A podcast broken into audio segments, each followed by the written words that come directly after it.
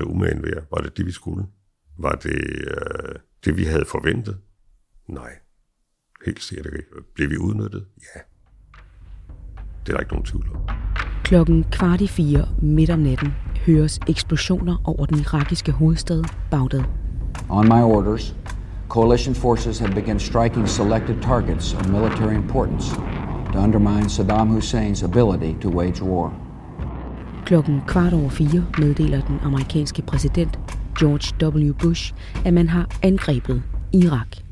At this hour, American and coalition forces are in the early stages of military operations to disarm Iraq, to free its people, and to defend the world from grave danger. Klokken 6.30 viser irakisk fjernsyn et klip med Saddam Hussein, hvor han erklærer, at Irak vil sejre. Dagen efter meddeler statsminister Anders Fogh Rasmussen, at Venstre, Konservative og Dansk Folkeparti har stemt Danmark ind i krigen. Alle andre partier er imod dansk deltagelse. En måned senere fortæller George Bush så, at missionen er fuldført. Krigen er vundet. Saddam er afsat. 20. marts 2003, altså for præcis 20 år siden, angreb USA i koalition med en række villige nationer diktaturet Irak. Med en naiv kan man næsten kalde det for en form for russisk optimisme, regnede man med en lynkrig og efterfølgende lige så lynhurtig statsopbygning. Og vupti, alle er glade. Sådan gik det ikke. Men hvorfor egentlig ikke? Hvilke fejl begik vi? Hvordan kunne det egentlig komme så vidt, at vi skabte plads til et historisk blodtørstigt og halshuggende kalifat på den jord, vi netop havde befriet? Hvordan vinder man egentlig freden efter en krigs afslutning? Det har Danmarks tidligere ambassadør i Irak, Torben Gettermann, skrevet en bog om. Krigszonen hedder den, og den er lige udkommet. Torben, hvorfor skal vi stadigvæk interessere os for Irak og krigen, der var? Fordi den er stadigvæk aktuel. Og det er ikke den værste, hverken den første eller den sidste krig, Danmark bliver involveret i på den ene eller anden måde. Og derfor så synes jeg, det er vigtigt at huske og lære af, hvad vi gjorde dengang, hvad vi gjorde rigtigt, hvad vi gjorde forkert. Torben Gettermann, du er jo tidligere dansk ambassadør i Irak, og øh, du har en meget lang øh, karriere bag dig i den udenrigspolitiske tjeneste. Du har været vidt omkring, og din seneste post var i øh, Nigeria. Velkommen, og tak fordi du vil komme her i dag. Sidst i maj 2013, der ankommer du til Bagdad. Godt, det er jo så godt to måneder efter krigen er officielt afsluttet. Vil du ikke lige prøve at beskrive, da du ankommer til Bagdad, din vej fra lufthavnen var og hen til der, hvor du skal bo? Hvordan tager det sig ud? Jamen, det begyndte for så vidt øh, stille og roligt. Vi kommer ind i to små busser, øh, har en soldat med ombord, som skal beskytte os, hvis der sker et eller andet. Og øh, vi kører afsted, og så pludselig så bliver vi stanset og omdirigeret, fordi der er sket et eller andet. Vi ved ikke præcis, hvad der er sket. Vi blev bedt om at eller beordret ud af busserne, tage vores øh, hjelm og hvad hedder det, skudsikre veste på, og så tilbage i busserne. Og så skulle vi køre væk derfra. Buschaufføren han tager så fejl, og i stedet for at køre væk fra området, så kører han direkte hen, hvor vi så kunne se, at det var et amerikansk militærkøretøj, der var blevet sprængt i luften og brændte der, mens vi Kort for inden. derind. Ja. Hvad tænker du, du har været i Irak i fem minutter? Jeg fik en meget, meget bræt opvågning. Det her, det var slet ikke, som jeg havde forestillet mig det. Det var slet ikke, som man havde forestillet sig i ministeriet, da jeg blev sendt ud. Og alt det, jeg havde hørt om på forhånd. Og nu blev det pludselig en helt anden virkelighed. Du blev så installeret i Saddam Husseins tidligere præsidentpalads. Vil du ikke lige prøve at tage os med derind? Hvordan ser sådan et sted ud? Ah, det var storslået, men på en negativ måde. Det var sådan nogle store byggeklodser, og og noget af det første, jeg lagde mærke til, det var de kæmpe byster af Saddam Hussein. Der var fire hjørner, og der på hvert hjørne, der var der de, en af de her byster. Øh, der var utrolig mange værelser. Det var øh, badeværelserne var jo øh, imponerende. Det var med forgyldte vandhaner og marmor og ja, alt muligt andet. Øh, det, som Saddam formentlig ikke havde regnet med dengang, det var, at det var rymlende fyldt med amerikanere og amerikanske soldater. Øh, men det var en, en meget speciel oplevelse. Kom ind på soveværelset, sådan en firesengsstue med nogle vakkelvårende senge. Og øh, ja, vi havde ikke noget vand. Så vi måtte jo sådan ligesom benytte os af de flasker vand, vi havde til at blive vasket i. Og øh, det var meget, meget anderledes end det, jeg havde forestillet mig. Og hvem var det, der boede? Hvem var det, der skulle bo på det her præsidentpalads? Der var det den amerikanske administration, eller rettere koalitionsadministration. Men du siger, at det var amerikanerne. Ja. Lad os være ærlig sige, det var selvfølgelig koalitionen, ja. men øh, det var amerikanerne, der stod for stort set alt. The United States of America will not permit the world's most dangerous regimes to threaten us with the world's most destructive weapons. Man kan jo ikke være øh, ambassadør i et land, der er besat. Så du starter jo ud med at være Danmarks repræsentant i den her midlertidige administration, kaldet CPA, som står for Coalition Provisional Authority. Normalt, når man tænker diplomater og ambassadører og sådan noget, så sidder man herhjemme og tænker, det er folk i meget, meget flot tøj, der sidder i guldmøbler i eksotiske villager rundt omkring og går til nogle meget rolige møder, hvor alt er fattet og ordentligt. Øhm, men det er ikke lige helt din hverdag i Irak. Vil du ikke lige prøve at beskrive, hvordan, øh, hvad for noget tøj har man på? Hvad sker der på sådan en dag? ja, altså for det første, så har man ørkenstøvler, ørkenstøvler på. Så har man bare noget meget afslappet og praktisk tøj på med masser af lommer. Øh, fordi alle værdigenstande, dem skulle man bære på, så man kunne ikke bare lade dem ligge, fordi der var jo massevis af, af mennesker, og det var forholdsvis nemt at komme ind og ud af paladset, også for irakerne. Um, dagen som sådan, jamen, den bestod til at begynde med, i at jeg skulle prøve på at finde ud af, hvor var de forskellige mennesker, jeg skulle tale med. Hvad er det, vi vil fra Danmark? Hvad er det for nogle opgaver, som, som øh, vi kan se fra Danmark? Hvad er det for nogle projekter? Og så prøve på at finde de rigtige mennesker i, i den amerikanske administration. For det var amerikanerne, uanset hvordan man nu vender og drejer det, der stod for, for 95 procent eller mere af, af hele øh, genopbygningsindsatsen. Ja, men også hverdagen generelt, øh, som ja, så senere ambassadør. Øh, du bliver jo installeret i en, i en bygning, der, der trænger i den grad til øh, renovation, som er blevet bombarderet. Øh, og, og der er ikke vand til at starte med, og du vågner om natten og bliver hivet ud af sengen, fordi der er raketangreb og sådan noget. Altså det er jo en vanvittig tilværelse, synes jeg, som ambassadør. Jo, øh, den er meget anderledes. Mm. Altså normalt så trækker vi jo folk ud, når der er en krigssituation, sådan som man også gjorde i begyndelsen i øh, Ukraine, for at tage det som et eksempel. Uh, men jeg blev sendt ind.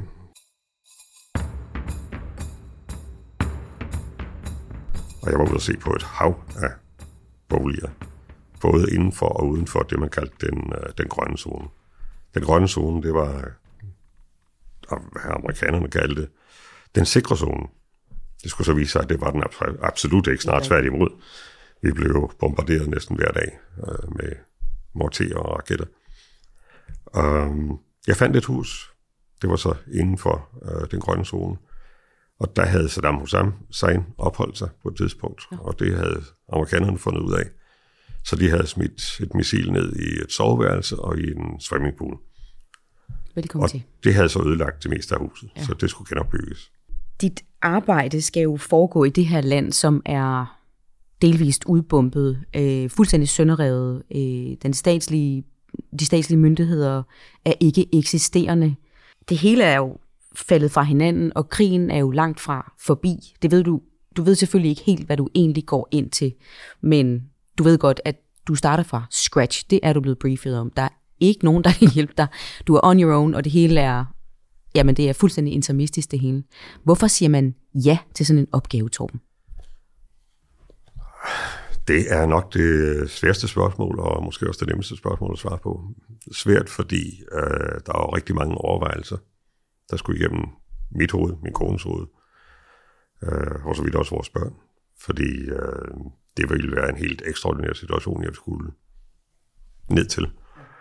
Og øhm, på den anden side, så var det øh, en utrolig udfordring. øh, som jeg synes personligt, det var svært at sige nej til. Øh, og så skal man selvfølgelig lige tænke på, en ting var, hvad jeg fik at vide før jeg blev udsendt. Noget andet var den virkelighed, jeg kom ned til. Og det er selvfølgelig også det, som er karakteristisk for det, jeg skriver i, i bogen. Havde du sagt ja, hvis du vidste, at det ville være sådan der? Det er jeg ikke helt sikker på, at jeg ville have sagt til. Nej.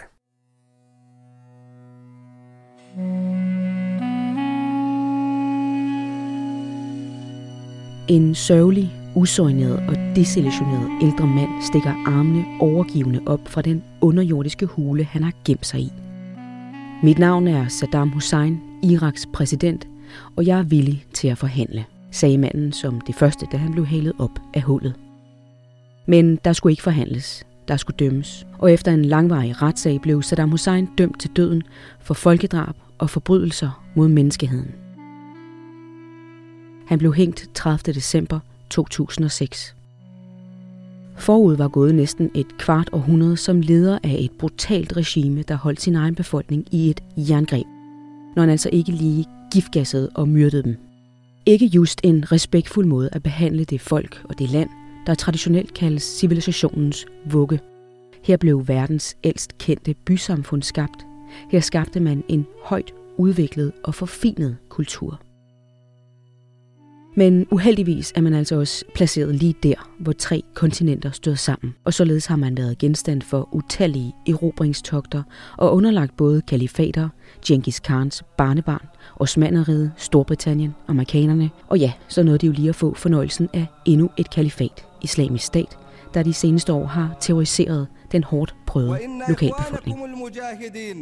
قد من الله تبارك وتعالى عليهم بنصر وفتح allerede fra juni 2003, altså en måned efter du ankommer, cirka et par måneder efter invasionen er begyndt, der stiger antallet af angreb jo på koalitionen i Bagdad.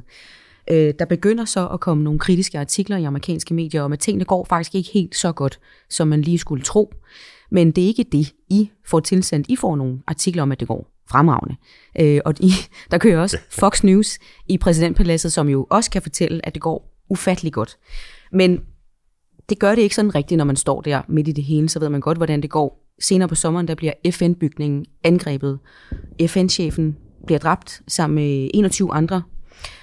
Friis Arne Petersen, der er øh, daværende direktør i Udenrigsministeriet, han siger så efterfølgende på et møde, at nu er det sikkerhedssituationen, der er det afgørende, og jeg citerer, det er noget af en overraskelse, at det lige pludselig sidder så tungt på dagsordenen. Så er det, jeg tænker, nu sidder jeg selvfølgelig med 20 års perspektiv på her, men hvordan i himlens navn kan det komme som noget af en overraskelse, at sikkerhedssituationen er, som den er? Um, overraskelsen kommer vel egentlig deraf, at alle havde regnet med, nu var krigen forbi, det var slut, og der var egentlig også relativt fredeligt kort tid efter, fordi euforien blandt øh, irakerne, og nu var vi sluppet af, og nu var de sluppet af med øh, Saddam, Øh, det var til at, tale, føle, til at føle på. Men efterhånden, som man fandt ud af, at tingene ikke fungerede, og det ikke blev bedre sådan hurtigt, tingene skulle ske meget hurtigt for irakerne, for ligesom at holde fast i det momentum, som, som øh, øh, befrielsen, kan man sige, fra Iraks eller Saddams styre betød. Og når man så ikke kunne opfylde det, jamen så forsvinder den der interesse og den, den opbakning fra irakerne. Og når hvad hedder det, øh, Bremer som øh, administrator, så udsteder to dekreter. Et, hvor han opløser hæren, og det andet, hvor han opløser for så vidt samtlige ministerier, forstået på den måde, at alle dem, der havde været medlem af det styrende regeringsparti under Saddam-tiden, øh, de kunne ikke øh, være ansat længere. Det vil sige, at man fjerner først et sikkerhedssystem, sikkerhedsapparat, øh, og så fjerner man hele den administrative struktur og så står alle der i et vakuum, og der er intet, der fungerer. Og amerikanerne prøver på at, at begynde forfra. Øh, så kan det kun gå en vej.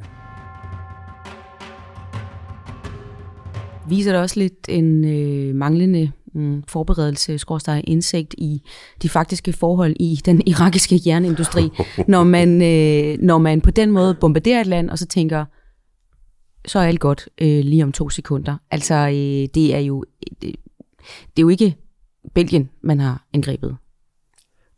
Det er nok der, hvor amerikanerne fejler allermest, og jeg siger med vilje amerikanerne.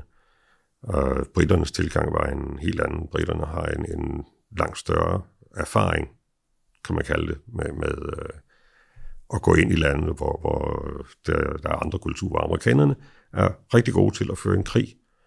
De har al den teknologi, der skal til, og de kan også vinde en krig. Men øh, det, der kommer bagefter, det har de ikke, øh, og, og stadigvæk ikke forstået.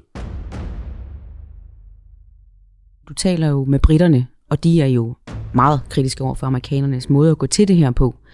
Øhm, de, de peger jo på det her med opløsning af hæren, og det faktum, at alle fra det der BART-parti øh, ikke længere må ligesom udfylde nogen roller. Men hvad har de ellers af kritikpunkter, britterne? Kritikpunkterne går også på, at amerikanerne øh, kører løbet selv. Ja. Altså også genopbygningen som sådan. Uh, det skal passe ind i deres model. Uh, de lytter ikke særlig meget, hverken til britterne eller til, for den sags skyld, til de andre koalitionspartnere. Og der er slet ikke til Danmark. Altså, det, det er jo nok det, der er det allerstørste problem. Mm. At de vil selv. Og alt, hvad der kommer til at ske, også i løbet af, af skal vi sige, slut 2003 og så øh, op til midten af 2004, hvor man øh, overdrager magten igen til øh, irakerne, det er amerikanerne, og det er amerikansk indrigspolitik, det drejer sig om. Og, og mødte du, øh, mødte du den øh, holdning i dit arbejde på, på et eller andet konkret eksempel? Kan du give os et konkret eksempel, hvor du tænkte, nu har jeg faktisk knoklet for det her, og nu kommer amerikanerne bare har overhovedet ikke lyttet, eller vil ikke lytte, eller... Altså, vi havde et, et øh, politiprojekt, som øh, bestod i at uddanne politi- øh, ledere i politiet. Og det var et meget vigtigt projekt for Danmark, fordi det er jo noget der, hvor vi kan gå ind med, med relativt blødt. Det er jo ikke militær, det er civilt, øh, og vi har nogle gode, dygtige kræfter inden for politiet, som også har international erfaring, eller erfaring. Så det var noget, vi fokuserede på, meget på, at øh, det skulle føre, gennemføres. Men amerikanerne havde andre planer. Det skulle være noget med det blev nævnt sådan 30.000 mand på 30 dage. Men man kan ikke lave en politistyrke på 30 dage med 30.000 mand og have den uddannet. Altså, øh, det vigtigste for dem, det var, de havde en uniform, de havde en pistol, og de havde et par støvler. Og stort set, det var det hele. Så er de ligeglade med, hvor de kom fra. Resultatet var, at øh, det endte med at blive kriminelle og alle mulige andre mærkelige øh, typer, ja. inklusive fra øh, hvad hedder det, Shia og Sunni-militser og så videre. Så du havde en god blanding. Forfærdelig blanding. Ja. Opskriften på øh, problemer. Har du egentlig en fornemmelse af sådan her, øh, se det bagspejl, måske også endda, da du var dernede, at koalitionens partnere, Danmark deriblandt, blev brugt som nogle lidt, ser man lidt groft over, men nyttige idioter, eller lidt dumme gummistempler, øh, der ligesom skulle øh, legitimere det, der måske altid har været bare amerikansk interesse og amerikansk indrigspolitik. Var det den fornemmelse, du fik eller har fået sen, senere hen? Helt klart, ja. Altså, vi havde ikke nogen gennemslagskraft. Overhovedet ikke. Det eneste, det var politiprojektet, som vi fik igennem med nød og næppe, men fik det igennem. Men i det daglige, vi havde ikke spor, skulle have sagt. Amerikanerne lyttede ikke til os, de lyttede ikke til øh, britterne. Øh, det ved jeg erfaring fra min øh, britiske kollega. Øh, vi var gode her med. Og kigger man på sammensætningen af koalitionen, så kan man jo undre sig over lande som Fiji er med, eller Nicaragua for den sags skyld, øh, El Salvador. Hvad kan de levere? Hvad kunne de levere? Stort set ingenting, men det så godt ud på papiret så havde man en international koalition. Øh, som sagt, vi var gode her med, fordi det så pænt ud. Mm. Men vi havde ikke nogen, vi har intet fået ud af det, lad mig sige det på den måde. Hverken politisk i Irak, eller kommercielt. For, altså, kommercielt, det var jo ja, det var en katastrofe. Det blev intet. Nej. Det blev til intet. Altså, alle de gode øh, tanker og de gode ønsker og alle de forhåbninger, som danske virksomheder havde til øh, markedet i Irak, de blev ikke til noget overhovedet.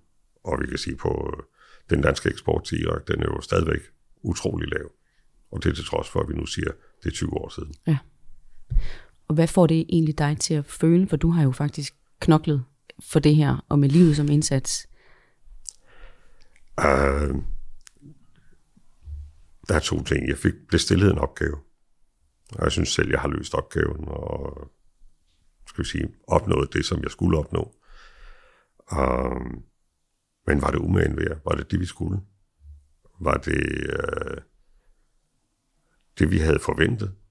Nej, helt sikkert ikke. Og, og blev vi udnyttet? Ja. Det er der ikke nogen tvivl om. hverken statsministeriet eller udenrigsministeriet havde tænkt over, at øh, det skulle komme til at koste langt mere end de 350 millioner, som man havde afsat til øh, genopbygning. Og der tror jeg, der ligger en lære i det der.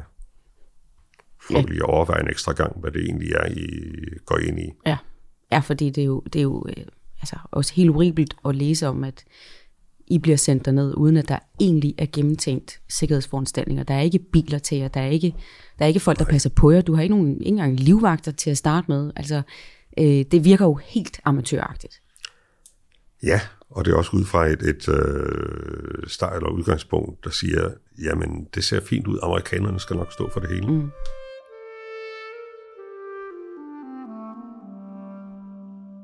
Nu er jeg jo også godt klar over, øh, at apropos amerikanerne, men indrigspolitik hænger sammen med udenrigspolitik, øh, og, øh, og det, øh, det gør det for amerikanerne, det gør det også for Danmark. Og du bliver jo sendt øh, derned med et andet opdrag også. Udover at du selvfølgelig skal gøre Danmark synlig, og du skal sørge for, at vi får nogle poster, og vi bliver mødet ind de rigtige steder. Men så er der også et andet opdrag, og det handler om, at vi skal sørge for at få sendt irakiske flygtninge til Irak så hurtigt som muligt. Og nu tænker jeg bare, hvad tænker du egentlig om det fokus? Altså du står dernede i et land, der er bombet, der er fuldstændig kaotisk. Raketter i hovederne på jer hvert øjeblik. Hvad tænker du om, at her skal du altså også lægge energi i at forsøge at få folk sendt hertil? Hvad tænker du om det? Ja, øh, som politik fra Danmark, jamen okay, og som udsendt for Danmark, så skal man selvfølgelig sørge for, at øh, skal vi sige, den, de ønsker, der er hjemmefra på det område, kan blive opfyldt på den ene eller den anden måde. Uh, men Irak var bestemt ikke et land, hvor tingene fungerede. Det fungerede absolut ikke. Ikke desto mindre, i hele den periode, jeg var i Irak, der var det et, det vigtigste spørgsmål, eller et af de vigtigste spørgsmål, at få en aftale om at øh, tilbagetage irakiske flygtninge. Mm. Det lykkedes aldrig. Irakerne ville ikke med til det, være gå med til det. Og der er, så vidt jeg ved, fortsat ikke nogen aftale på det område. Og nu Men, snakker vi 20 år efter. Ja. Og, og kunne det også på en måde vidne om, nu er jeg klar over det her med de indrigspolitiske interesser, hvad man gerne, gerne vil signalere fra dansk side herhjemme i de danske medier. Øh, nu har vi invaderet Irak, nu er vi også kommet af med dem. Mm-hmm. Øh, perfekt. Men øh, et eller andet sted vidner det også om en lille smule manglende indsigt i, de, i, i, i hvordan det egentlig så ud i Irak, fordi koalitionen, kan man jo også sige, var måske også realistisk på den måde at sige, vi kan jo ikke tage folk, altså vi snakker jo ikke kun om dem, der er i Danmark, det er jo 100.000 af mennesker, der er spredt ud over det jo, jo. hele. Tag dem ind i et land, hvor man ikke har adgang til vand, mad, skole, alt muligt. Det mm-hmm. hele mhm. sejler. Altså, øh, havde de ikke lidt ret i, at det var måske lidt uforsvarligt at begynde at tage folk hjem på det tidspunkt? I min optik havde de fuldstændig ret. Altså, og lægge oven i det, du netop har nævnt her, sikkerhedssituationen. Ja. Hvor risikoen for, at man blev udsat for et attentat, eller en bilbombe, eller hvad det nu kunne være, var enorm. Mm. Og så ud fra den betragtning, så var det, skal vi sige, den helt rigtige holdning, ikke at sende øh, flygtningen tilbage. Det kunne man simpelthen ikke gøre igen. Cirka hver tredje land på kloden er et autoritært regime. Og i 2003, der slap vi af med en af vores mange diktatorer. Men øh, hvad fik vi ellers ud af det? uh, hvis vi skal se på det som, som Danmark, så har vi ikke fået noget ud af det.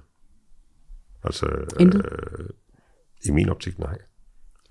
Men mindre vi lærer vores fejl. Vi lærer af det, som, som vi gjorde forkert dengang. Uh, og måske overveje en, en ekstra gang Øh, hvad er det, vi indlader os på? Øh, ligger der en overordnet plan for det her? Er vi en del af den plan? Har vi indflydelse på den plan? Så nogle gode erfaringer, måske for dyrt købte erfaringer. Ja, ja. det har også kostet med menneskeliv. Det har det. Din bog, Krigszonen, den er netop udkommet, og øh, det er jo en fortælling om konsekvenserne af at invadere Irak, og øh, hvordan man vinder eller ikke vinder freden efter krigens afslutning. Men Torben, hvad for et budskab har du egentlig med den her bog? Hvad er det, du gerne vil sige? Jeg vil gerne fortælle om en, en både en personlig oplevelse, øh, hvordan det er at blive øh, udsendt på nogle helt andre vilkår, end øh, det vi normalt er blevet udsendt på. Og hvordan man som menneske kan reagere på forskellige situationer, øh, både positiv og negativ. Og så også øh, med bogen fortælle lidt om, at Irak faktisk er blevet til et demokrati. Vi kan diskutere, øh, skal vi sige, finesserne omkring det, og øh, mange ting om, omkring selve processen, og hvordan Irak har udviklet sig. Øh, men på trods af alt, så er Irak blevet et demokrati. Og det er den historie, jeg gerne vil fortælle med min bog. Torben Gettermann, tusind tak, fordi du ville komme. Selv tak. Barack Obama trak USA ud af Irak i 2011. Men, præcis som frygtet, indtraf katastrofen. Et par år senere var store dele af det nordlige Irak og Syrien underlagt kalifatet Islamisk Stat. Tilbage igen. Islamisk Stat blev smidt på porten, men amerikanerne er fortsat i Irak. Det er de 100.000 vis af civile irakere, der har mistet livet undervejs, ikke. I dag udkæmper det skrøbelige demokrati i Irak stadig en indet overlevelseskamp. Der er ikke fred. Der er ikke stabilitet. Der er massiv korruption og store problemer med alt fra drikkevand til skolegang til sundhedssystem, you name it. Helle thorning Schmidt nedsatte i 2012 en Irak-kommission, der skulle kuglegrave beslutningen om at sende Danmark i krig. I 2015 nedlagde den nye statsminister Lars Løkke Rasmussen kommissionen. En uvildig krigsudredning, nedsat af et flertal i Folketinget, kunne dog i 2019 konstatere, at få regeringen, citat, strammede konklusioner fra efterretningstjenesterne, at centrale oplysninger om krigens formål og konsekvenser blev tilbageholdt for Folketinget, og at kravet over for Irak om våbeninspektioner blev betragtet som en fælde, der skulle lovliggøre angreb.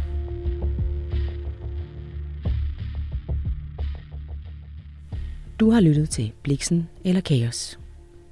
En podcast fra Gyldendal.